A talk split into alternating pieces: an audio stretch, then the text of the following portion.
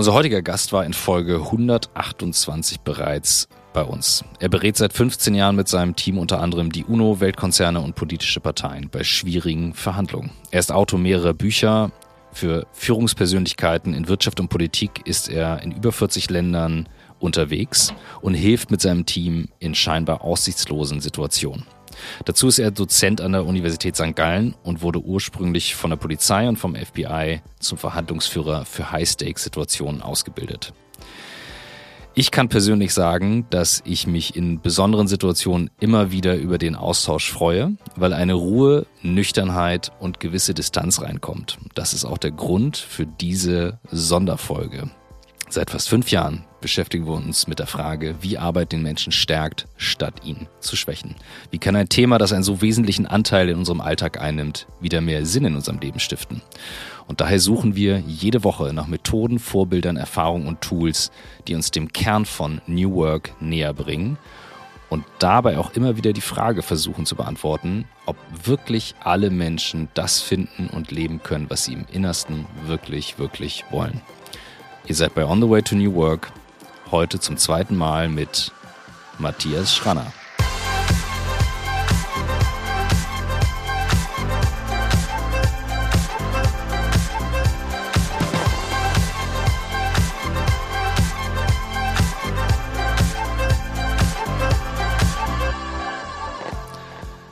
Herzlich willkommen, Matthias.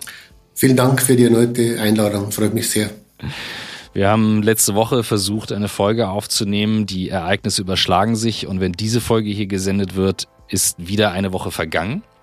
Das heißt, wir versuchen nicht zu aktuell zu sein, aber nichtsdestotrotz hatte ich eben mit dir geteilt, warum ich gerne eine Folge aufnehmen würde. Und Michael wäre gerne dabei gewesen, by the way, der der ist krank, der ist ausgefallen. Ich war letzte Woche krank, also insofern, man merkt, es ist was los. Ähm, und der Gedanke an dich und deine Techniken hat mir sehr geholfen, tatsächlich Distanz zur Situation zu bekommen. Also ich wurde sehr reingezogen, ich kann sehr schnell sehr mitfühlen. Ähm, ich bin von den Ereignissen, die dort passieren, auf menschlicher Seite, humanitär tief betroffen. Ich bin ja selber Familienvater, du auch. Ähm, ja, und ich habe einfach gemerkt, als ich in das Doing rein bin gesagt habe, wie würde ich jetzt eine Verhandlung aufbauen? Was würde ich jetzt tun? Was könnte ich tun? Dass mir alleine der Gedanke geholfen hat, Distanz aufzubauen. Und deswegen war mir die Folge so wichtig. Wir haben vor drei Jahren das letzte Mal gesprochen. Und deswegen würde ich gerne, um das einmal zu frame, bevor wir losstarten, von dir wissen, nicht wie bist du der Mensch geworden, der du bist, sondern was waren deine drei wichtigsten Punkte in den letzten drei Jahren, die dein Leben entscheidend geprägt haben? Waren es drei? War es einer? Waren es fünf? Die letzten drei Jahre. Seit Mai 2019 war es. Also ein Ereignis ist mit Sicherheit eben dieser Krieg in der Ukraine, der sehr, der mich genauso mitnimmt, äh, wie denke ich alle anderen auch, wo man eben jetzt auch sieht, dass viele Leute überrascht sind und man aber dann doch feststellt, man müsste gar nicht so überrascht sein, weil es eigentlich vorhersehbar war. Hm. Das Zweite, was mich sehr stark geprägt hat, ist einfach ähm, Middle East. Ich war jetzt lange in Middle East unterwegs, weil wir da einen neuen Auftrag haben. Und das mich einfach fasziniert. Diese, gerade diese Aufbruchstimmung, also nicht wie oft in Deutschland oder in der Schweiz, dieses äh, haben wir noch nie gemacht und machen wir auch nicht, sondern wirklich New Work, also wirklich mhm. ähm, gerade Saudi-Arabien, ein Land, das sich gerade sehr stark öffnet. Und der dritte Punkt, denke ich, ist, dass wir sehr viel mehr im politischen Bereich arbeiten als noch vor drei Jahren.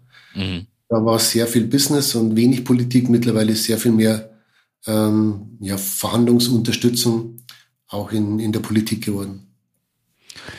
Bei dem Krieg in der Ukraine, um da jetzt mal wie gesagt, einzusteigen, weil du auch sagtest, dich hat es sehr bewegt. Du hast Corona zum Beispiel nicht mal genannt. Ähm, das ist schon spannend. Also gefühlt hat innerhalb von fünf Minuten äh, sind alle so Corona, zack und durch. Und jetzt ist das nächste Thema. Ähm, was war, weil du auch sagtest, man muss eigentlich nicht überrascht sein. Und ähm, ich, du hast mal in einem Vortrag die Frage gestellt, du bist bei einer Geiselnahme und ne, was würdest du tun, würden sie den Geiselnehmer erschießen? Und alle waren am Rumlamentieren und überlegen, was man machen würde. Du guckst ja auf solche Situationen anders drauf. Was hat dich so besonders betroffen gemacht in der Sekunde, wo du gedacht hast, passiert das jetzt gerade wirklich? Weil du hast es ja in einem Newsletter auch prognostiziert, dass es nach der Olympiade passiert. Ich habe den noch gelesen ähm, und es war dann genau zwei Tage danach, glaube ich, oder drei. Genau. Also ich sage es mal, als Verhandlungsexperte bin ich ganz, bin ich nicht überrascht. Es ist eine, eine vorhersehbare Situation.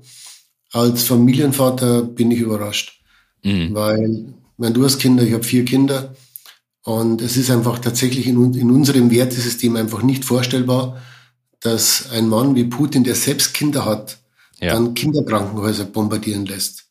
Also das geht einfach in, unsere, in, in unseren Kopf nicht rein.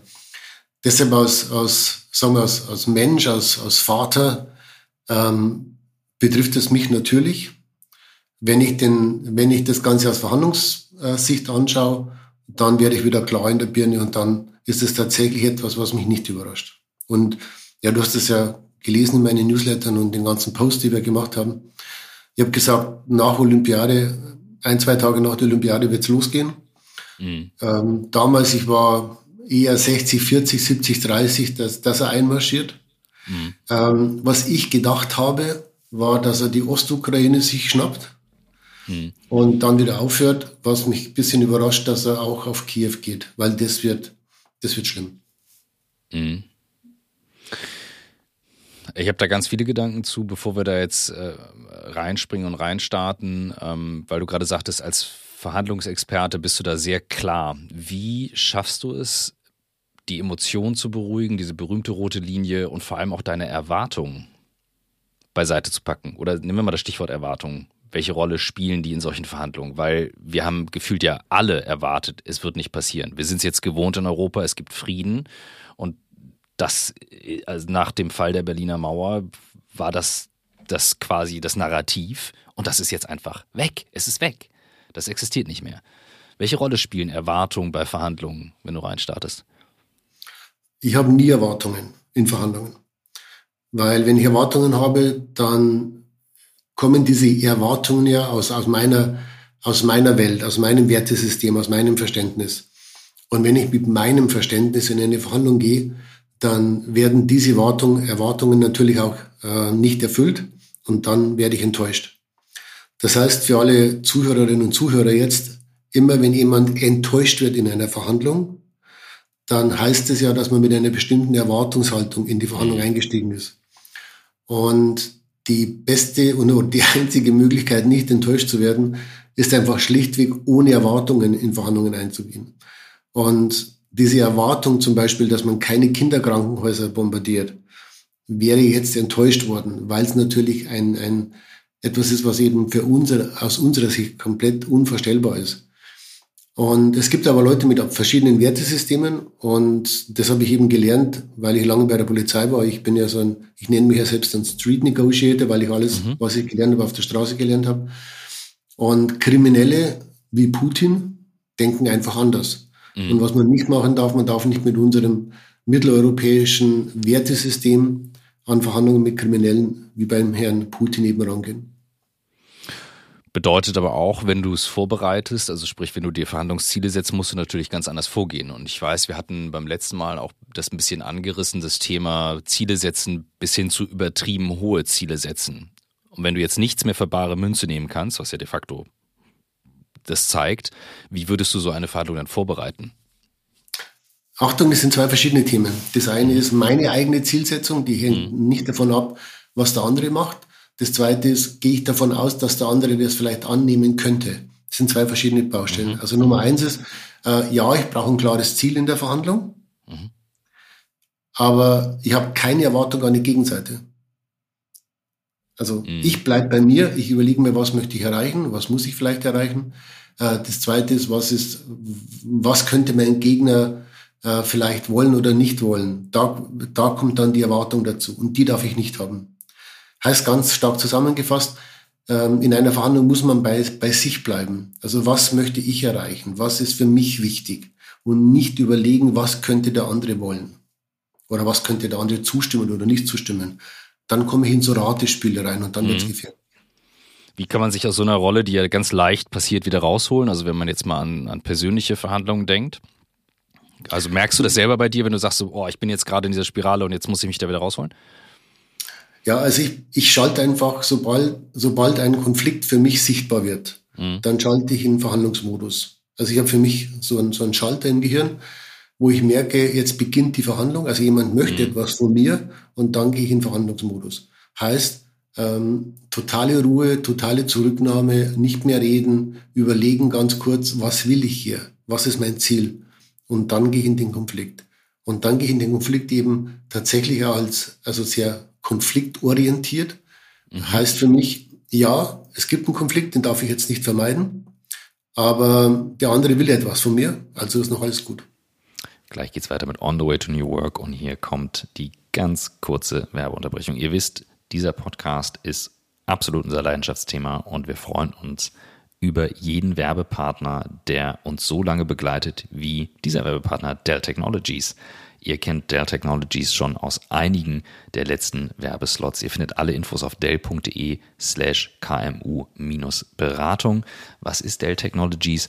Ein innovativer IT-Technologie-Hersteller und Solutions-Provider. Das heißt, ihr bekommt bei Dell Technologies Technologielösungen für Verbraucher, aber auch für Unternehmen jeglicher Größe, die speziell auf die jeweiligen Bedürfnisse zugeschnitten sind. Und das Spannende ist, die Expertinnen und die Ansprechpartnerinnen geben euch gezielt Hilfe bei dem Thema, wie bringt ihr euer Business voran?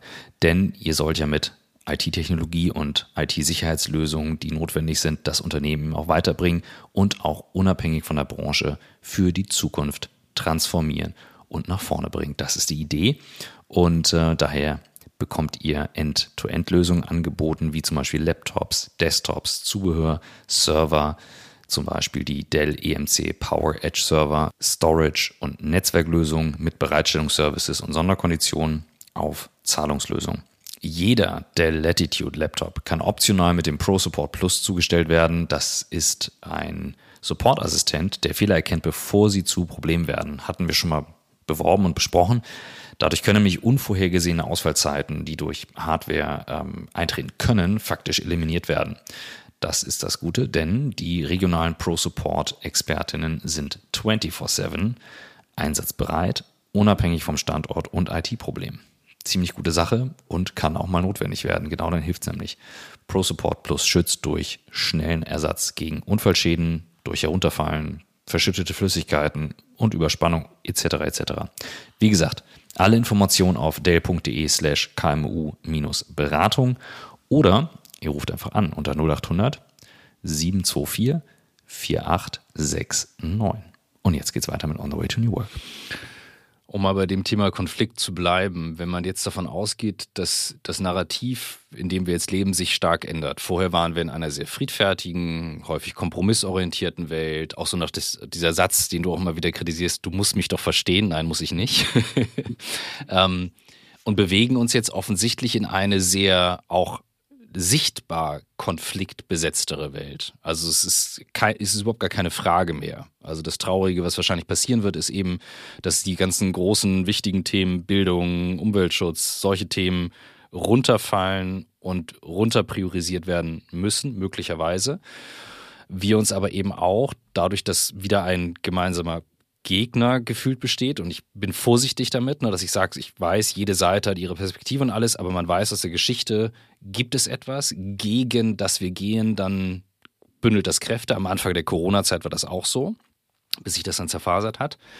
Was bedeutet das für uns im Umgang in dieser doch eher Konflikt besetzteren Welt mit umzugehen. Also wenn ich jetzt nicht diesen Schalter gelernt habe mit, ich schalte jetzt um auf, ähm, was bedeutet das für Verhandlungen, wie kann ich damit umgehen, wie sollte ich mich anders verhalten? Du hast etwas sehr Wichtiges gesagt. Du hast gesagt, wir haben gedacht in Europa, dass jetzt nach der Wiedervereinigung so der Frieden ist jetzt da mhm. und wir müssen auch nichts mehr dafür tun. Ja. Also Wiedervereinigung war ja wie eine Hochzeit. So nach dem Motto, mhm. wir haben lange gebraucht, aber dann haben wir wieder geheiratet und dann ist Europa zusammengewachsen. Ich denke, alle, die jetzt zuhören, die wissen, sobald ich verheiratet bin, geht's ja erst los. Mhm. Und ich muss jeden Tag an der Beziehung arbeiten. Und das haben wir versäumt. Wir mhm. haben gedacht, jetzt sind wir verheiratet, die Europa ist wieder vereint, wir müssen nichts mehr dafür tun. Und zum Beispiel muss man auch dafür sorgen, dass eine gewisse Sicherheit da ist. Also, dass eben die, dass eben die Bundeswehr tatsächlich auch funktionsfähig ist. Und ich kann mich noch gut an die Diskussionen erinnern, ähm, wie, wie lächerlich dieses Thema, die zwei Prozent für Militärausgaben behandelt worden sind. Ich war selbst ja auch oft ähm, so, in, so in Talkrunden und so. Und ich weiß auch, wie auch ein, ein Markus Lanz mich da angegangen ist, weil ich das ähm, so verteidigt habe, so damals die, die Forderung von Trump mit zwei Prozent. Mhm. Das war so, so weit weg damals. Also wie konnte man nur für, für Militärausgaben sein? Und mhm. weil man einfach gedacht hat, man braucht es nicht mehr. Und ich glaube, das ist so der große Fehler gewesen, dass wir gedacht haben, wenn man verheiratet ist, wird es leichter. Aber ich glaube, jeder, der in einer Beziehung ist, weiß, äh, es wird nicht leichter. Das heißt, was für Verhandler braucht es jetzt in der, in der Phase, die jetzt kommt? Also jetzt ist die Phase natürlich jetzt, also gerade wenn, wenn wir bei Ukraine bleiben, die Frage ist, wann wird verhandelt? Mhm. Das Was ist ja klar. Also äh, man weiß ja von allen Kriegen dieser Welt, der erste Schritt ist, die, ist der Waffenstillstand, mhm. ähm, dann die Versorgung eben der, der, der, der Kranken, also dann der, vielleicht der Austausch von Gefangenen. Also die Themen sind ja klar, ist immer das Gleiche.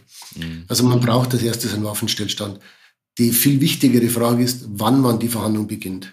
Die Verhandlungen, die bisher geführt wurden, die waren alle, die waren alle falsch. Weil das war viel zu früh. Also diese Verhandlungen jetzt zum Beispiel jetzt in, in, in der Türkei, mhm. wo sich Lavrov mit seinem Kollegen da getroffen haben, das war viel zu früh, weil da Erwartungen geweckt werden ähm, in ein Thema, das schlichtweg nicht möglich ist. Und wenn Erwartungen dann wieder gesetzt sind, werden die wieder enttäuscht und dann wird es noch frustrierter. Also ich denke, die Verhandlung kann dann beginnen, wenn Russland tatsächlich bereit ist für die Verhandlung bereit sein bedeutet, dass es zwei Elemente geben muss. Entweder ähm, Russland kann in der Verhandlung etwas gewinnen, also dass man etwas anbieten kann, dass die sagen, hey, finde ich cool. Oder die müssen so eine Angst haben vor der, vor der Nicht-Einigung der Verhandlung, dass sie dann an den Verhandlungstisch kommen. Derzeit ist es so, dass sie nichts gewinnen können und dass sie auch keine Angst haben, äh, kein Ergebnis zu erreichen, weil, und das ist meine Einschätzung dabei, ein Waffenstillstand würde heißen, dass Russland nicht weiter angreifen darf. Und solange die glauben, dass sie, dass sie mit dem Angriff ihre Ziele erreichen können, mhm. solange würden sie nicht ernsthaft verhandeln. Das muss, ja, das muss ich erstmal wirken lassen. Das bedeutet, dass jede Verhandlung, die jetzt gerade stattfindet, eigentlich nur Theater ist. Also eigentlich nur Ablenkungsmanöver noch oder. Noch schlimmer, noch schlimmer, noch schlimmer, noch schlimmer, weil ähm, man ja immer glaubt, jetzt passiert was. Also man glaubt mhm. ja immer, ähm, so jetzt, auch ein Gerhard Schröder, der jetzt nach Russland äh, reist, ist ja ein totaler Wahnsinn. Ja. Also es wird eine bestimmte Erwartungshaltung geweckt, mhm. die nicht erfüllt werden kann. Und dann wird es noch schlimmer, weil man dann immer mehr enttäuscht ist dass man tatsächlich immer mehr dieses Gefühl hat, jetzt haben sie sich zwei, dreimal getroffen und haben wieder nichts erreicht. Und dann wird man noch frustrierter, noch hoffnungsloser. Also man, man kommt in so eine Spirale rein. Also man darf erst dann offiziell verhandeln, wenn man in der Sondierung schon vorverhandelt hat, also in der, in der unsichtbaren, informellen Verhandlung, so quasi im Hinterzimmer, wie es man so schön heißt, wenn man sich da einig ist, dass man eine Waffenruhe möchte, erst dann darf man offiziell an den Tisch gehen. Das ist ja nicht ganz unähnlich zu vielleicht auch emotional geführten privaten Verhandlungen. Sagen wir mal, äh, du hattest jetzt von dem Beispiel einer Ehe gesprochen. Ne? Man heiratet, die Hochzeit hat stattgefunden. So, jetzt hat man nicht an der, an der Ehe gearbeitet äh, und jetzt lässt man sich wieder scheiden. Ähm, sprich, ähnlich, man geht immer wieder in Gespräche, ist immer wieder enttäuscht, kommt nicht weiter. Heißt auch, eigentlich muss ich mich sondieren, die Ziele gesetzt haben oder was, was wäre da die Möglichkeit, das auseinanderzuhalten? Also gerade dann, wenn man emotional besonders involviert ist. Oder vielleicht auch Kollateralschäden dabei sind, die man eigentlich nicht tragen möchte, weil Dritte involviert sind, wie Kinder zum Beispiel. Ja, also hier ist dann die, die, die, die wichtigste Frage, mal wieder, was möchte ich erreichen? Möchte ich Frieden oder möchte ich Harmonie? Mhm. Also Friede heißt, ich möchte Regeln, also Waffenstillstand, mhm. ähm, Demarkationslinien. Also das würde heißen, Ähm, ich mache mal ein Schwarz-Weiß-Bild. Der Papa will wissen, wann er die Kinder am Wochenende abholen kann. Mhm, mh, also Regeln, ja, da geht es um Regeln. Ähm, Harmonie ist was anderes. In der Harmonie möchte ich verstehen, wie es so weit gekommen ist und was man machen muss, damit es wieder besser wird. Also hier braucht man ähm, Gespräche, hier braucht man Zeit, hier braucht man vielleicht ähm, eine Betreuung, vielleicht eine, eine Therapie, eine, äh, eine Ehetherapie, um wieder in die Gemeinsamkeit, also in, wieder in das harmonische Miteinander reinzukommen. Und das sind zwei verschiedene Sachen. Also Friede heißt, ich will Waffenstillstand. Ich möchte, dass nicht mehr gestritten wird. Ich möchte, dass die Kinder nicht mehr mitkriegen, dass wir uns da, da in die Haare kriegen. Ich möchte einfach wissen, ich sage es mal, der Papa, wann hole ich die Kinder ab, wann bringe ich sie zurück, welche Regeln gibt's? Also ich sage es mal, kein Cola am Wochenende. Ja? und Harmonie ist ein ganz anderer Ansatz. Bei Harmonie muss ich mich echt auseinandersetzen und muss ich auch den Willen haben, äh, mich auseinanderzusetzen. Und eben Ukraine zum Beispiel, da braucht man keine Harmonie. Ich will nicht verstehen, was der Putin denkt. Aber er muss aufhören anzugreifen. Also ich brauche Friede, ich brauche eine Friedensverhandlung, keine Harmonieverhandlung. Wenn eine Verhandlung nicht möglich ist und ähm, wir hatten einen wirklich tollen Podcast mit ähm, Peter Ducker, der hat mit Simon Sinek zusammen das Buch ähm, ähm Find Your Why geschrieben. Mhm. Und der war früher Pilot in der Royal Air Force. Und beschrieb im Vorfeld, im Vorgespräch ähm, und dann auch im Podcast den Unterschied zwischen gegen etwas zu sein und für etwas zu stehen. Also sprich, ich stehe für etwas, ich werde angegriffen, dann verteidige ich mich auch, was ja ein völliger Unterschied ist. Also sehr, sehr hörenswert. Ähm, jetzt befinden wir uns in dieser Situation und beobachten, dass auch immer mehr Menschen zurückgehen in die Ukraine, sagen, ich gehe jetzt hin, ne, ich bin dort geboren, das ist mein Land und ich verteidige das jetzt. So aussichtslos das dann ist. Bedeutet das dann eben auch, jetzt mal um aus deiner Erfahrung zu sprechen, du hast ja nun Geiselnahmen auch verhandelt und es gab Situationen, wenn du sagst, eine Verhandlung ist nicht mehr möglich, was tust du dann als letzte Konsequenz? Schießen. Schießen. Also die, die Frage ist immer, was ist das Ziel? Also bei einer Geiselnahme ist ja das Ziel, ähm, die Geisel zu retten. Ist mhm. gesetzlich vorgegeben. Da braucht er keine überlegen, sondern steht ja im Gesetz, ähm, die Geisel muss gerettet werden. Ähm, das zweite wäre natürlich, den, den Täter festzunehmen. Und wenn beides geht, dann ist natürlich klasse. Wenn man sich entscheiden muss, muss man einfach klar sein. Und dann muss manchmal auch ähm, dieser, dieser Schritt getan werden, einfach zu schießen. Oder auch, man muss ja nicht gleich schießen, aber eben im Gesetz heißt es unmittelbare, unmittelbarer Zwang. Also dass eben ein Sondereinsatzkommando dann den festnimmt, auch mit Gewalt. Und das hilft schon, wenn ich diese Klarheit habe in der Verhandlung, nämlich was ist mein Ziel? Und wenn ich mehrere Ziele habe, was ist das Wichtigere dabei? Und diese Priorisierung der Ziele hilft mir, in der Verhandlung klar zu bleiben. Wenn du jetzt mit einem Gegner zu tun hast, das kann für das Private gelten, ähm, wie auch das Politische, der, ich nenne es mal den Duke Knopf drücken kann. Im Privaten könnte das sein, ich kenne Situationen, da hat der eine Partner, manchmal die Frauen, manchmal die Männer, die Kinder komplett weggenommen, also komplett dem anderen entzogen als Druckmittel. Äh, andere entziehen finanzielle Möglichkeiten komplett. Und es lässt sich alles möglich machen, also der, den Duke zu drücken, nicht nur mit dem zu drohen. Ähm, in der politischen Situation könnte das sein, der wir gerade ausgesetzt sind. Einsatz von, ähm, von Massenvernichtungswaffen, Einsatz gegen menschliche Ziele und so weiter. Wenn du jetzt kein Sondereinsatzkommando hast, was machst du dann? So schnell wie möglich eins aufbauen. Weil es braucht die Abschreckung der Verhandlung. Es braucht die Abschreckung immer. Also, wenn ich verhandle und ein Scharfschütze auf dem Dach liegt, der mir helfen kann, dann verhandelt es sich logischerweise einfacher. Wenn ich eine politische Verhandlung habe und wirklich eine schlagkräftige Armee im Hintergrund habe, dann verhandelt es sich einfacher. Das heißt, für die gegnerische Seite muss das Nichtergebnis teurer sein als das Ergebnis. In anderen Worten, ein Putin wird erst einlenken, wenn er Angst kriegt, die militärische Auseinandersetzung zu verlieren. Solange er diese Angst nicht hat, wird er weiterhin angreifen und weiterhin äh, auch Krankenhäuser beschießen. Und ich weiß, es, es hört sich nicht gut an und ist etwas, was die meisten Menschen nicht gerne hören. Es braucht aber die Abschreckung. Und wenn du keine Abschreckungsmöglichkeit hast, kannst du auch nicht verhandeln. Das, äh, also ja, ich, ich denke, du sprichst etwas aus, was vielen jetzt sehr viel klarer geworden ist in den letzten Wochen. Und nicht umsonst heißen ja Nuklearwaffen Abschreckungswaffen, bedeutet, dass du immer die Möglichkeit hast zu verhandeln. Und für viele Menschen ist die Angst davor dann so groß, dass man wie erstarrt vor etwas. Und äh, ich versuche das bewusst immer wieder auf private Situationen zu drängen. Das ist jetzt, kann ja auch was in der Firma sein, ne? dass einer erpresserisch vorgeht und sagt, wenn ich nicht das und das bekomme, dann gehe ich woanders hin. Oder da habe ich ein besseres Angebot oder wie auch immer. Also dann auch zu wissen, ähm, wann bin ich eben wieder raus aus dieser Verhandlung.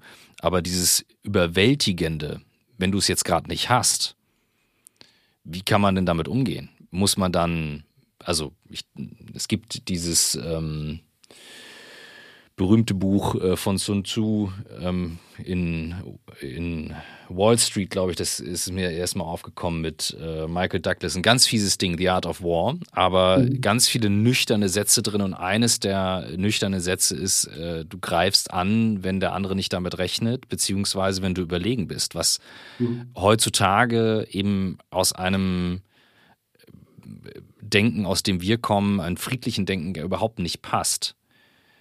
Aber wenn wir uns jetzt in so eine Richtung bewegen, also das, was du jetzt auch gesagt hast, deswegen kam ich auf dieses Beispiel der Geiselnahme, was du damals im Vortrag hattest. Du hast am Anfang vom Vortrag gefragt, würdet ihr schießen? Und dann waren alle, nein, nein, nein, nein, nein. Und am Ende war eben die Auflösung doch, du schießt, weil du überlegen bist in dem Moment. Aber was machst du, wenn du weißt, du hast den Duke nicht, du hast die Abschreckungswaffen nicht und du kriegst sie auch nicht aufgebaut? Was machst du? Wie gehst du damit um? Dann musst du sie aufbauen. Also dann ist Faktor Zeit einfach äh, nicht auf deiner Seite. Du musst halt dann versuchen, über Faktor Zeit, also so schnell wie möglich, etwas zu finden, was dem anderen wehtun kann. Das kann eine militärische Aktion sein. Das kann etwas sein, dass der, wenn man bei Herrn Putin bleibt, dass man versucht, diese Oligarchen zusammenzuschließen und gegen ihn aufzustellen, ähm, die Bevölkerung, wie auch immer, gegen ihn zu, ähm, zu motivieren die, die, die echte Problematik bei Putin ist ja, dass er intern so unglaublich stark ist, so unglaublich mhm. mächtig ist, weil er diesen ganzen Apparat, die Überwachung, das Gericht, die Polizei, sich so tatsächlich zu eigen gemacht hat, dass ein, ein Putsch oder ein, ein, ein, ein Gegner intern ja kaum sichtbar ist derzeit. Ja, man hat es unterschätzt oder, also nicht alle, ich meine, es haben viele Leute gesagt, der, der ist gefährlich und mit dem darf man nicht und man hätte nach der Krim schon sehr viel härter gegen ihn vorgehen müssen. Und ja, also ich, ich, ich habe immer noch den Satz von, von Konrad Adenauer im Kopf, ähm, wer den Frieden will, muss für, muss für den Krieg rüsten. Und das war damals natürlich nach dem Zweiten Weltkrieg, ähm, war es unglaublich, ja, verwirrend oder interessant oder auch, keine Ahnung, es war einfach, nach diesem schrecklichen Zweiten Weltkrieg hat der Adenauer gesagt, wir müssen uns wieder bewaffnen. Mhm. Und zu der damaligen Zeit, wo, wo man alles wollte und, und bloß nicht wieder Waffen, ähm, aus heutiger Sicht weiß man, es war wichtig und, und, mhm. und eine richtige Entscheidung. Weil eben wer den Frieden will, muss hier den Krieg rüsten. Also es braucht diese Absteckung, weil es einfach Menschen gibt, die nicht so denken wie wir zwei. Ja. Mhm. Es gibt einfach Menschen, die, die sind kriminell und, und scheuen keine Gewalt. Und was man nicht machen darf, ist einfach mit unserem Wertesystem an so ein Thema ranzugehen.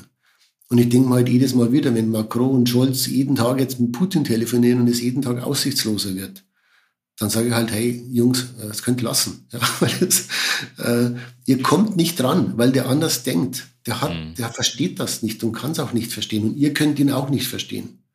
Also ihr müsst das tatsächlich jetzt mal militärisch äh, lösen, um dann die Verhandlungen zu ermöglichen. Weil die Kunst des Krieges spricht ja auch davon, dass der Krieg ein Mittel der Verhandlung ist. Mhm. Kannst du da noch mal ein bisschen drauf, drauf eingehen, wenn du sagst, das ist also jetzt mal wieder ins Doing kommen, Thema, wenn man bei euch den Prozess durchläuft, vielleicht ein kleiner Disclaimer, den ich total wichtig finde, ähm, nochmal zu äußern. Ich habe mein gesamtes Team bei dir trainieren lassen, verhandlungstechnisch, letztes Jahr. Ähm, den Podcast hier davon haben wir komplett entzerrt. Das sind du und ich, die gesagt haben, das ist jetzt spannend, darüber mal zu sprechen, wie man damit umgeht. Aber ich habe mein gesamtes Team bei euch schulen lassen. Und wenn du jetzt genau sowas erzählst und berichtest, vielleicht kannst du mal ein bisschen Einblicke geben, wie sowas aufgebaut ist. Und ich kann auch nochmal ein bisschen spiegeln, was das bei uns getan hat. Also ich kann dir auf jeden Fall sagen, ähm, meine Leute haben eine andere, ein anderes Bewusstsein über die Situation. Also es wird ganz anders darüber gesprochen. Die Aufgeregtheit ist weg. Es wird viel ruhiger vorbereitet. Es gibt ganz klare Abläufe, so ein bisschen wie wir auch mit einer Pilotin Kommunikation trainiert haben. Äh, viel nüchterner. Und ähm, es kommt nach hinten, nach hinten raus enorm viel, auch jetzt mal rein finanziell raus. Das war für mich ein ganz nüchterner Take. Und ich habe bewusst gesagt, ich gehe nicht mit in diese Schulung als aus der jetzt mal Gesellschafter Inhabersicht gesprochen, sondern ich bleibe dahinter und bilde das Team aus. Mir wurde gespiegelt von vielen Geschäftsführern, die sagten, wieso, aber jetzt, dann verhandeln ja alle intern gegen dich. Dann habe ich gesagt, nein, nein, ich bilde ja mein Team aus, ich entscheide ja. Vielleicht kannst du mal ein paar Einblicke geben, gerade auch, was du sagtest, ähm, Krieg ist eben ein Mittel der Verhandlungen. Was lernt man? Wie baut ihr das auf? Wie geht ihr vor, um da ein bisschen hinzukommen, wieder ein bisschen Distanz reinzubringen? Also erstmal vielen Dank für das Feedback. Das freut mich natürlich sehr, dass, dass ähm, deine, deine Mitarbeiterinnen und Mitarbeiter da so viel mitnehmen konnten und sich das Verhandlungsthema tatsächlich bei euch geändert hat. Also was verändern wir? Wir verändern die Einstellung zu einem Konflikt. Wir, wir ändern das Mindset von Konfliktvermeidung zu Freude auf Konflikt. Das ist unser, unser wichtigstes Thema. Ähm, viele Menschen haben Angst vor Konflikten, weil sie schlichtweg nicht wissen, wie sie damit umgehen sollen. Und wenn ich nicht weiß, was ich machen soll, dann werde ich unsicher. Unsicherheit führt zu Angst, Angst führt zu Aufregung, Aufregung führt zu Fehlern. Mhm. Also deshalb, wir geben Sicherheit im Verhandlungsprozess. Und eine Verhandlung ist ja keine Zauberei mit irgendwelchen Magic Tricks oder sowas, sondern eine Verhandlung ist ein ganz normaler Prozess, den man einfach von vorne bis hinten steuern und auch kontrollieren kann. Und was wir einfach ähm, wirklich vermitteln, ist diese Freude auf den Konflikt. Dieses So. Jetzt können wir mal zeigen, wie gut wir sind. Mhm. Und in diese sogenannte Play-to-Win-Modus reinzukommen. Und was wir einfach merken, ist, dass durch diese Freude auf den Konflikt die Vorbereitung einfach auch sehr viel ähm, eher ruhiger. Ähm, also man, man bereitet sich wie auf, ein, wie auf ein wichtiges Champions League-Spiel vor. Im Sinne äh, von, welche Strategie werden wir fahren, welche Taktiken werden wir nutzen, wer verhandelt denn. Und daraus entsteht dann auch so gemeinschaftliches Gefühl. Und deshalb ist es wichtig, dass, dass im Unternehmen mehrere Leute geschult werden Mhm. Sonst ist der eine so, so ein bisschen isoliert mit seiner, mit seiner Methodik. Und es ist wichtig, dass Chefinnen und Chefs nicht dabei sind. Mhm. Weil die, die meisten Unternehmen fokussieren die Verhandlungen sehr stark auf das Top-Management. Mhm. Aber Verhandlungssache ist nicht, da, da, müssen die Besten ran, nicht, nicht die, die am höchsten mhm. in der Hierarchie sind. Und deshalb, also ganz, ganz, ganz klare Meinung dazu. Es gibt doch so viel Erfahrung bei Polizei, bei FBI, bei der Polizei machst du jeden Tag eine Krisenverhandlung. Mhm. Und uns wundert einfach, wieso die Unternehmen das nicht nutzen. Mhm. Es gibt doch alles. Es gibt doch die Erfahrungen, es gibt doch die Guidelines. Äh, man weiß doch, wie man Krisenstab aufbaut. Und ob das jetzt die Politik ist oder die, oder, oder in der Wirtschaft, wo man immer noch denkt, man müsste nicht von anderen lernen. Und das ist einfach was, was uns wahnsinnig macht, ganz ehrlich. Wenn man so viele Verhandlungen so viel besser führen könnte, wenn man es einfach professionell angehen würde. Zwei Fragen dazu. Ähm, einmal, wie schätzt du ein, wie, wie diese Aufmerksamkeit sich jetzt mit den gegebenen Ereignissen ändert? Also, dass da mehr Offenheit auf einmal in den Unternehmen jetzt kommt oder merkst du das vielleicht auch schon äh, durch die Situation, dass alle merken, okay, shit, wir müssen da jetzt was tun? Das wäre die unbedingt, erste Frage. Unbedingt, weil natürlich Verhandlungen ähm, sehr viel schwieriger werden ab jetzt. Mhm. Also bitte, damit es keine Missverständnisse gibt, alle, die jetzt zuhören, die denken sie vielleicht, harte Verhandlungsführung ist irgendwie ähm, harte Rede, harsches Vorgehen, mhm. so, ja, totaler Quatsch. Also harte Verhandlungsführung heißt, dass ich sehr konsequent bin in dem, was ich tue. Ähm, ich muss aber sehr, sehr höflich, sehr respektvoll sein. Es ist eine sehr nette, äh, sehr höfliche Umgangsform dabei. Äh, wir lernen keine harte Verhandlungsführung, wir lernen eine sehr äh, konsequente Verhandlungsführung. Also auch dabei zu bleiben, wenn es eben mal schwierig wird. Und ja, wir merken einfach, dass die meisten, also dass es viele Menschen gibt, die das verwechseln. Äh, zu deiner Frage, Verhandlungen werden sehr viel schwieriger werden, weil allein durch Corona, natürlich durch jetzt auch diesen Krieg, mhm. ähm, die, die gesamten Lieferketten werden ja, werden ja noch viel mehr ausfallen. Also wir sind ja gerade am Anfang und nicht am Ende von dem ganzen Wahnsinn. Ähm, früher, als ich angefangen habe, Verhandlungen zu begleiten, da gab es Preiserhöhungen von zwei oder drei Prozent. Ähm, jetzt verhandeln wir Preiserhöhungen von 20 oder 30 Prozent. Mhm. Also das sind schon wirklich, es geht auch an die Existenz von vielen Unternehmen, weil der, der, der Rettungsschirm jetzt auch weg ist. Also diese ganzen Hilfemaßnahmen, die es gab durch Corona und so, die fallen ja alle weg. Also wir erwarten sehr viele Insolvenzen, wir erwarten sehr viele extreme Preisanpassungen, wir erwarten einfach unheimlich viele Konflikte und wer da nicht vorbereitet ist, wird verlieren. Und das wäre meine zweite Frage. In Corona-Zeiten hat sich dann auf einmal die Verhandlung auf Kamera, Telefon und Co. verlagert.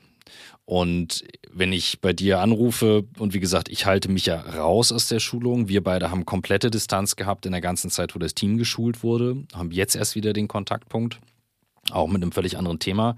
Dann höre ich aber immer nur, Matthias ist gerade unterwegs, der fliegt gerade dahin, der kommt gerade aus Saudi, und der macht dies, das, jenes. Das heißt, du bist viel vor Ort. Also die physische Nähe spielt eine Rolle. Wie ist das jetzt in der Corona-Zeit in euren Verhandlungstechniken äh, zutrage gekommen? Habt ihr anders geschult mit der Kamera? Ähm, zieht ihr die Technik in Bedacht? Äh, geht ihr denn auf Telefon? Ich weiß nicht, habt ihr das irgendwie mit reingenommen in der Zeit? Oder sagst du jetzt einfach, nee, wir haben es ausgesessen, es löst sich jetzt? Nee, wir waren sehr, also ich habe auch deshalb bei den drei Sachen, die mich geprägt haben, Corona weggelassen, weil ich einmal nicht Corona erkrankt war, das zweite mhm. meine Familie auch nicht, nicht, nicht da mit dabei war ähm, und wir im Business sehr schnell umschalten konnten. Was wir gemacht haben, wir haben nicht gesagt, digitale Verhandlung ja oder nein, sondern wir haben gesagt, wann passt welches Mittel am besten. Und wir haben einen, eine Guideline aufgebaut, also zum Beispiel, wann ist es besser, per E-Mail zu verhandeln. Wann darf man nicht per E-Mail verhandeln? Ähm, wann sollte man telefonieren? Wann sollte man eine Videokonferenz machen? Wir haben äh, sehr stark die Verhandlungsführung über LinkedIn in den Vordergrund gestellt, was, was relativ neu war für die meisten. Also wir haben nicht gesagt, das ist es gut oder schlecht, sondern die Frage war eher, zu welchem Zeitpunkt nutze ich welches Medium? Gleich geht's weiter mit On the Way to New Work und wir haben heute Scribble als Werbepartner dabei. Scribble.com slash Angebot, da solltet ihr mal draufschauen, denn hier geht's darum, dass ihr die Möglichkeit bekommt, super simpel Dokumente und jegliche Form von Verträgen etc. etc. online zu unterschreiben. Warum ist das so wichtig? Die Digitalisierung schreitet immer weiter voran und ich selbst kann aus eigener Erfahrung sagen, seit Jahren bin ich dran, Verträge und Dokumente immer nur digital zu unterschreiben. Mir ist es wahnsinnig wichtig, den Überblick zu haben, nicht einfach irgendwo einen Drucker zu suchen, auszudrucken, einzuscannen, wieder hochzuladen, sondern den Zeitaufwand zu reduzieren, Wartezeiten bei Vertragsabschlüssen zu reduzieren, unnötige Kosten für Papier und Porto zu sparen und, und, und, und, und. Im Homeoffice war das vor allem immer schwierig umzusetzen. Ich fand es sehr mühsam und dann ist Scribble eine große Hilfe. Wichtig, was müsst ihr zu Scribble wissen? Es sind Dokumente, die DSGVO-konform liegen. Das heißt, kein Datenabfluss in die USA wie bei anderen Anbietern. Und ihr könnt damit eben Firmendokumente rechtsgültig digital unterschreiben, völlig unabhängig von Ort und Zeit. Das ist ein, ich sag mal, Prozess, Aufwand, der sehr viel geringer ist als das, was man vorher gemacht hat. Und es lohnt sich sehr, wirklich auch für die ganze Firma, wir machen es auch für die ganze Firma, zu schauen, wie kann man diese Prozesse dann besser im Überblick behalten. Das ist Scribble, finde ich sehr cool, Scribble als Werbepartner zu haben. Zürich und Karlsruhe sind Standorte des Unternehmens, ist von Deutschen und Schweizern gegründet, die E-Signatur-Experten sind, eben mit dem Ziel, zeitfressendes Papier aus den Geschäftsprozessen zu verbannen. Finde ich ein großartiges Ziel. Also, Scribble wird geschrieben mit skribble.com slash Angebot. Da findet ihr dann ganz konkret das, was ihr hier nur im Podcast bekommt. Jetzt viel Spaß mit dem Rest der Folge.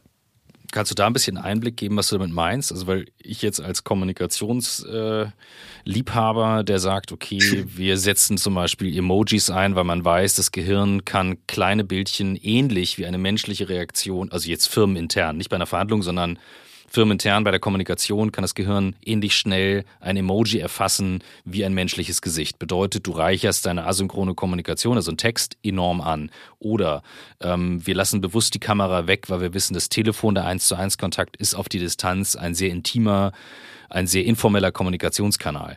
Kannst du da so ein bisschen Einblick geben, was es für eine Verhandlung sich warum eignet oder was man tun könnte? Ja, also in Kurzform haben wir einfach geschult, dass äh, E-Mail, also E-Mail-Kontakt sehr gut ist, um alles vorzubereiten, um, um diese sogenannten Anker zu setzen, beziehungsweise einen Gegenanker zu setzen. Wir haben gemerkt, dass die Vorbesprechung am Telefon besser ist als in Videokonferenzen, weil es oh. intimer ist. Also weil du ja, weil es intimer ist, ne? Ja. Mhm. ja. Du gehst einfach mit dem Telefon in der Hand vielleicht auch mal in den Garten oder in, ins Nebenzimmer oder so. Also bist nicht zu formell am Tisch gebunden.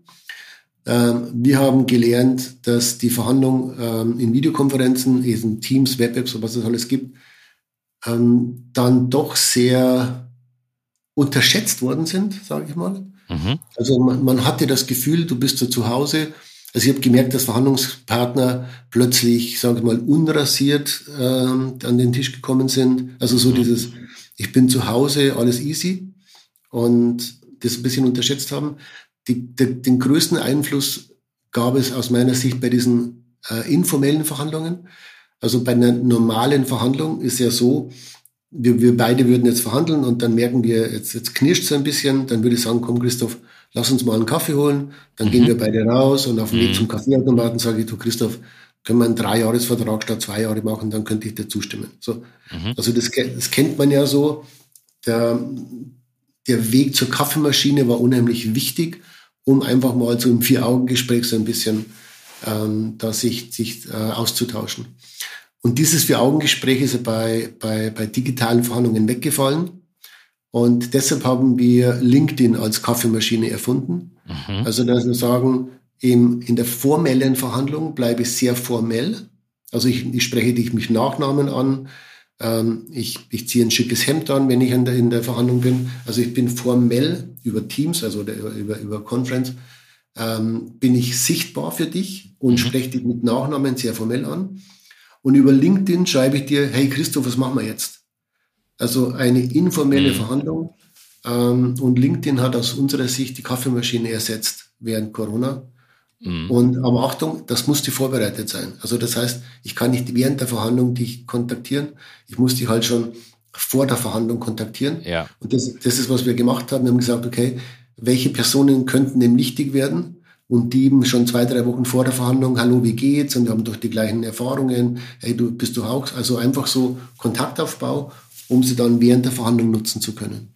Also das heißt, LinkedIn steht dann für zum Beispiel einen Backkanal über WhatsApp oder sowas. Oder okay. so. Und das ist dann eben nicht, du kompromittierst die Verhandlung, sondern du hast einen zweiten Kanal, so wie vorher den Spaziergang und die Kaffeemaschine. Ja, spannend. Wann setzt du dich trotzdem dann in den Flieger heute mit viel Aufwand? Wo sagst du, wo geht's gar nicht anders? Wo ist es notwendig? Ähm, wo sagst du? Also, wenn es final, also wenn es wirklich final, final ist und ich merke, dass irgendwo was verloren gegangen ist, dann muss ich in den Flieger.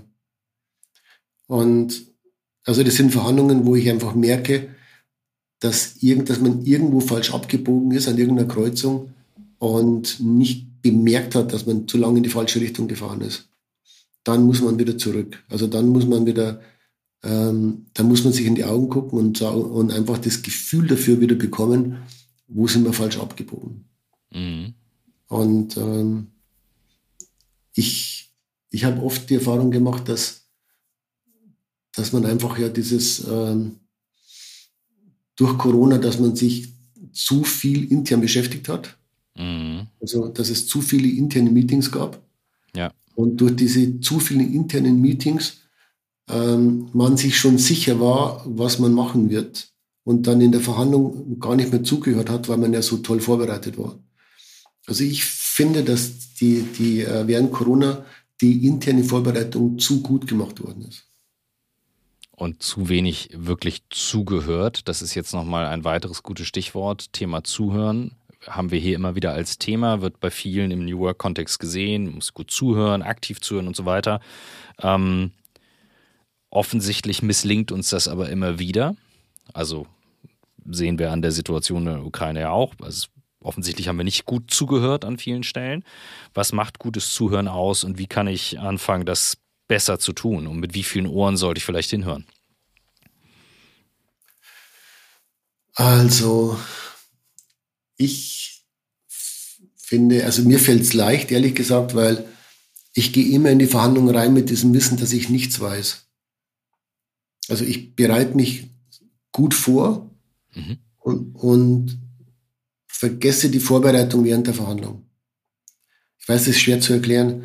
Also ich bereite mich gut vor, wo will ich hin, Strategie, mhm. Taktiken. Mhm. mhm. Und dann gehe ich in die Verhandlung mit diesem Gefühl, ich weiß gar nichts. Also ich weiß zwar, wo ich hin will, aber ich weiß gar nichts. Und dann beginne ich zuzuhören.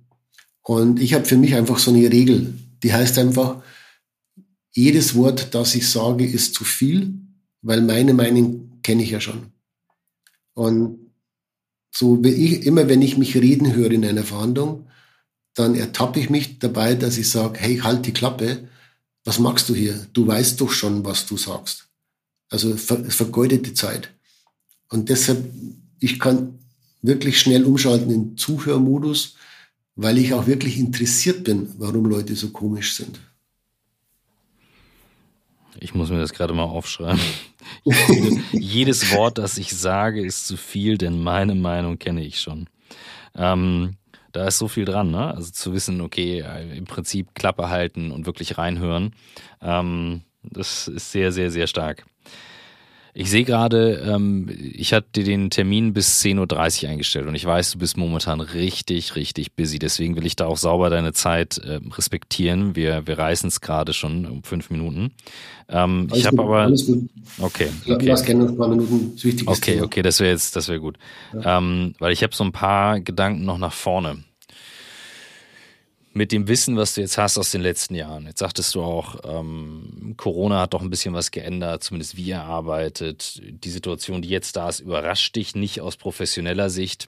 Gibt es Dinge, die du dir gerade anguckst, um dein Wissen jetzt weiter aufzubauen? Vielleicht aus der Geschichte, wo du weißt, warte mal, das gab es doch schon mal. Oder warte mal, diese Verhandlung habe ich schon mal irgendwo gehört. Oder das hat historische Wurzeln oder wie auch immer, mit denen du dich weiter vorbereitest. Oder sagst du, habe ich erstens gar keine Zeit zu und zweitens ist es total unnötig und ich gucke nur nach vorne. Was ist, was ist das, wie du jetzt für dich wieder den Raum aufmachst, wie es weitergeht?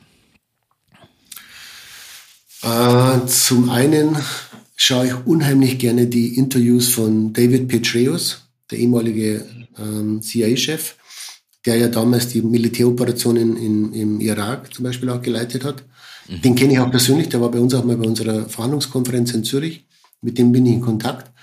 Und David Petraeus äh, analysiert auf CNN die Militäraktionen. Mhm. Und nachdem ich keine Ahnung habe vom Militär, ist das wirklich ein unheimlich guter Einblick in, was da gerade passiert und welche Fehler die, die, die Russen auch machen. Mhm. Und das auf der einen Seite ist einfach interessant und es beruhigt auch ein bisschen, wenn man sieht, wie unprofessionell die da vorgehen, wo man dann denkt, da könnte die Ukraine doch ähm, den Krieg auch gewinnen. Das Zweite, was ich mache, ich rede unheimlich viel mit meinen politischen Leuten, also Diplomaten, die in diesen ganzen Kreisen ähm, gut vernetzt sind, die zum Beispiel sagen, dass der Herr Lavrov äh, nicht mehr zum Inner Circle gehört von Putin, mhm. dass der nur noch ähm, Messenger ist, aber nicht mehr wirklich Entscheidungen mittragen kann. Und so, ja, so halte ich mich sehr viel in Hintergrundgesprächen auf, mhm. um, um einfach nochmal her herauszufinden, was so die nächsten Schritte sein könnten. Ich bin mittlerweile gut vernetzt in, in, in politischen ähm, Parteien, Gremien, in dieser Community und suche sehr viele Hintergrundgespräche derzeit. Nicht, nicht öffentlich, alles im Hintergrund. Mhm, mhm. Aber irgendwas aus der Historie, wo du sagst, ähm, das gucke ich mir nochmal an. Also wir hatten eben ein Buch mal genannt und zu. Ähm, es gab ja nun wirklich viele, viele, viele große äh, Kriege und Eskalationen in der Vergangenheit, ähm, wo man sagen kann, okay, wie ist die Verhandlung dort geführt worden? Oder sagst du, nee, mache ich nicht, das wäre so genau wie eben aus der Distanz ein psychologisches Profil von Putin erstellen, weil ich war ja damals nicht dabei. Nee, das kann, das, das traue ich mir nicht zu, das traue ich keinem anderen zu, aus der Ferne da ein Psychogramm zu machen von Putin. Nee, das meine ich nicht, ich meine eher ja. in die Historie zu gehen.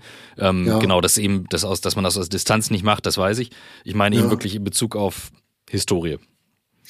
Nee, mache ich nicht. Also es scheint natürlich so, dass er, dass Putin das, das Playbook von, von Hitler benutzt und dass man sieht natürlich, dass er eben, ob dieses Georgien oder, oder Tschetschenien oder so, also dass es eben darum geht, die alte Sowjetunion wiederherzustellen. Und, aber da, da halte ich mich raus. Also ich, ich bleibe wirklich in der Verhandlung. Mich fasziniert die mhm. Verhandlung. Und was ich eben sehe, dass die Verhandlung, die zurzeit geführt wird, viel zu früh angesetzt wird. Mhm. Und man dadurch eben Erwartungen weckt, die nicht erfüllt werden können. Mhm. Da bei dem Punkt zum Beispiel würde ich jetzt äh, das challengen und sagen, ich glaube, das ist zu einfach, das wiederherzustellen. Das, das wäre ein, das wäre ein Unterschätzen meines Verhandlungsgegners gerade, dass er das tut. Ähm, da habe ich viel reingeguckt und habe mich das auch gefragt, aber ich bin da eben auch kein Experte, aber da hatte ich dich eben im Ohr. Was denkst du denn? Ja, das finde ich, also ich, Achtung, Disclaimer, wir sind ja New Work Podcast, das ist jetzt dann meine Meinung ähm, und nicht äh, nichts zum Thema äh, hier on the way to New Work und da sollten wir eben vorsichtig sein. Ähm, ich glaube sehr wohl, äh, es geht ihm um gewisse Länder, gewisse Territorien, aber er ist nicht so stumpfsinnig einfach zu sagen, ich stelle das wieder her, was war, weil er dafür auch die UdSSR zu sehr kritisiert hat in gewissen Punkten. Aber er hat eben diesen Großanspruch. Und da, da glaube ich wirklich, das ist dann der Ego-Punkt, über den jemand, der dann so einen hohen Machtanspruch auch stolpert. Aber ich wäre vorsichtig zu sagen, das Playbook ist jetzt die UdSSR, um zu gucken und so weiter, sondern ich finde es eben spannend, welche Reaktionen passiert sind aufgrund von Georgien, die ja sehr europäisch, sehr offen sind an vielen Stellen, sagten, wir treten jetzt der NATO bei und er haut drauf. Die Ukraine damit eben entsprechend liebäugelt und er haut drauf. Also ich glaube, geopolitisch, A, ist ihm die NATO natürlich sehr dicht auf die Pelle gerückt. Das bedeutet ähm, eine Reaktion. Und ich frage mich dann eher, und jetzt habe ich einen Satz von dir im Kopf, eine Verhandlung braucht eine Eskalation. Eine Verhandlung braucht eine Eskalation. Man muss an den Punkt kommen, wo man sagt, okay, wir kommen nicht mehr weiter, was machen wir jetzt? Und er hat uns an diesen Punkt gebracht. Und da nüchtern drauf zu gucken, zu sagen, ja, womit haben wir es jetzt zu tun? Das braucht, glaube ich, viele ruhige, besonnene Köpfe. Und den Patriots schaue ich auch ab und zu, aber ich schaue eben auch teilweise, ähm, bohre ich mich rein und gucke ähm, First-Hand-Interviews, versuche dann immer wieder abzugleichen. Ist das eine echte Quelle? Wer hat das gemacht? Und versuche vorsichtig zu sein mit den Einschätzungen. Und die rein militärische Überlegenheit eines Landes, der kann so viel querschießen und schlecht laufen. Es ist so unwahrscheinlich, dass er das dann nicht schafft, wenn er es schaffen will. Das ist so mein Take drauf. Aber ich habe immer dich im Hinterkopf, der mir sagt, eine Verhandlung braucht die Eskalation. Ähm, und das hat er offensichtlich gemacht. Wir sind an einem Verhandlungstisch mit ihm. Das hat er mit Sicherheit geschafft. Also er ist mit Sicherheit wieder in der Rolle, dass äh, die Wichtigkeit, die vielleicht nicht so sichtbar war die letzten Jahre, dass er die wieder hat. Er bestimmt wieder die Themen. Wir fliegen wieder alle nach Moskau. Kein Putin fliegt nirgends hin. Ähm, also er spielt das Machtspiel schon sehr, sehr gut. Hat natürlich auch ein paar Fehler gemacht aus meiner Sicht, weil also ein Zurück gibt's natürlich jetzt nicht mehr. Richtig, also, das ist ein definitiv, ja. Also er wird entweder, wird er, wir werden wieder in den Kalten Krieg einsteigen mit, mit sehr viel, ähm, also kriegerischen Methoden auch, zurück, zurück wieder 40, 50 Jahre zurück. Oder er wird scheitern. Dann wird es ein neues Russland geben.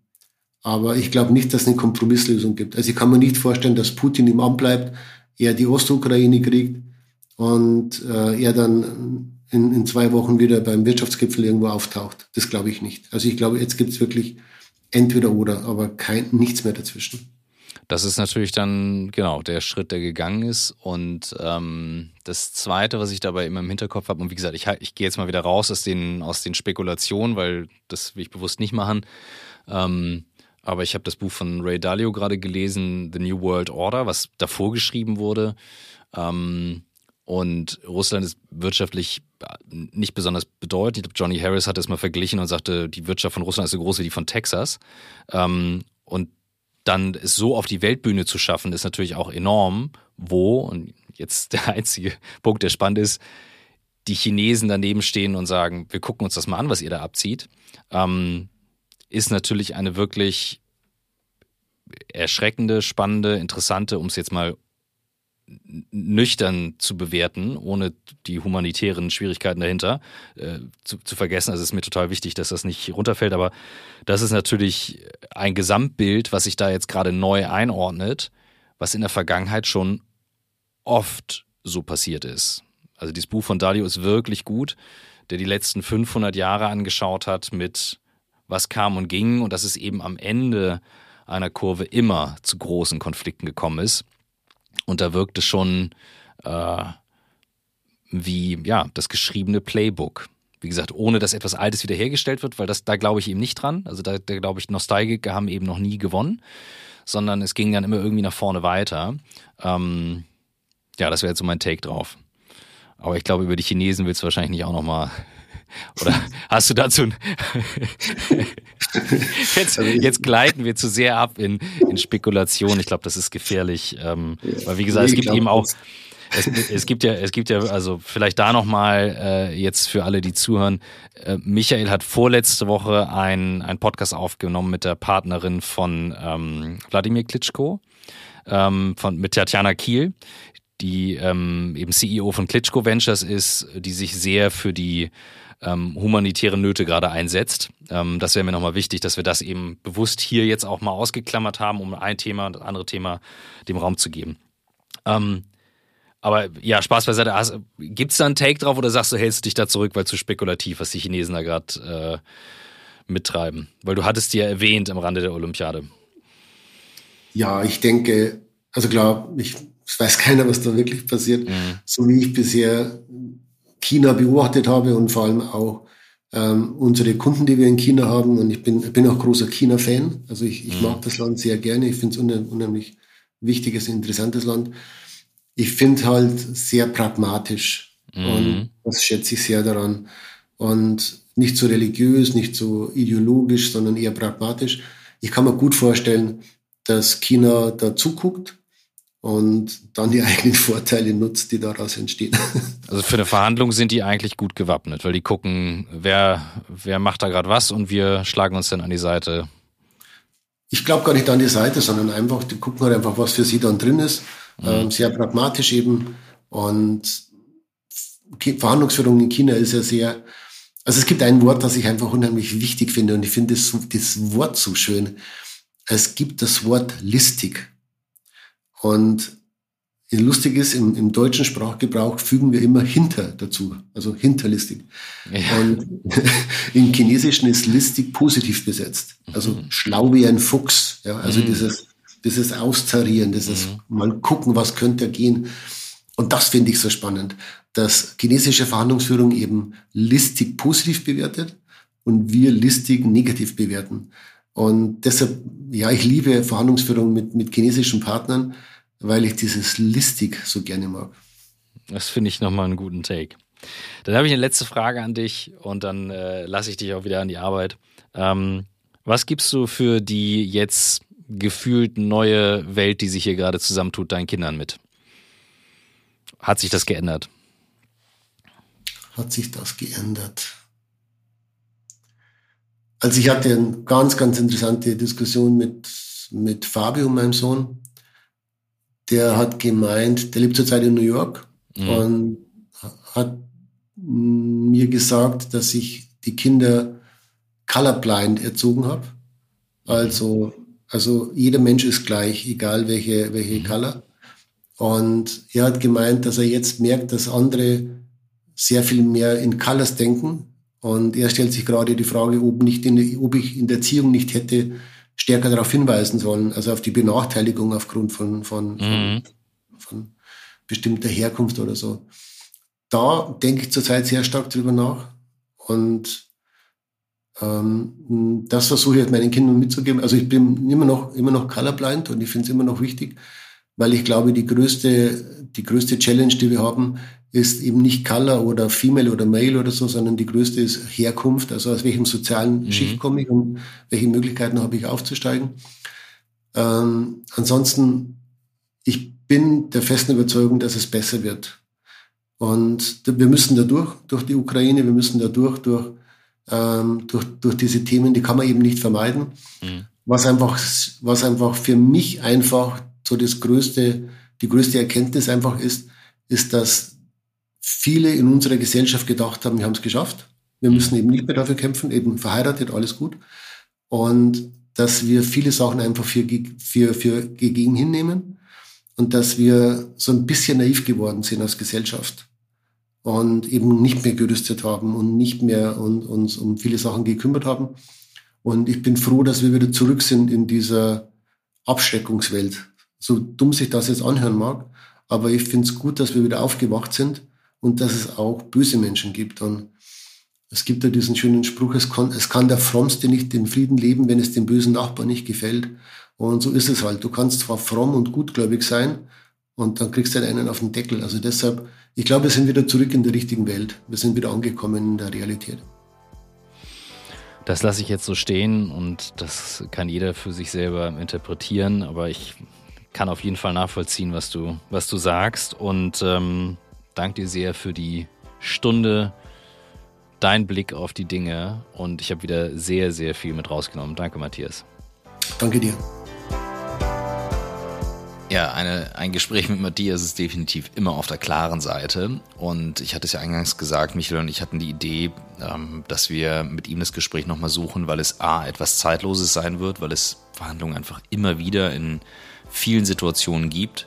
Und B, weil natürlich die aktuelle Lage viele Verhandlungssituationen hervorgebracht hat, die ähm, die es wert sind, sich genau anzuschauen und zu überlegen, wann macht eine Verhandlung Sinn, wann nicht. So enttäuschend und so krass es dann doch manchmal sein kann. Mir hilft das immer sehr, da auf die Seite zu schauen, wenn ich merke, ich tauche zu sehr ab in den Details ähm, und lass mich da reinziehen. Und ähm, ja, das war einer der Gründe, warum wir hier das Gespräch gesucht haben. Und ich hoffe, ihr habt äh, was mit rausgenommen. Bin sehr, sehr gespannt auf das Feedback und äh, sag nochmal an der Stelle, ich hätte die Folge so gerne mit Michael gemacht. Er wäre gern dabei gewesen. Das war einfach nicht möglich in diesem Fall.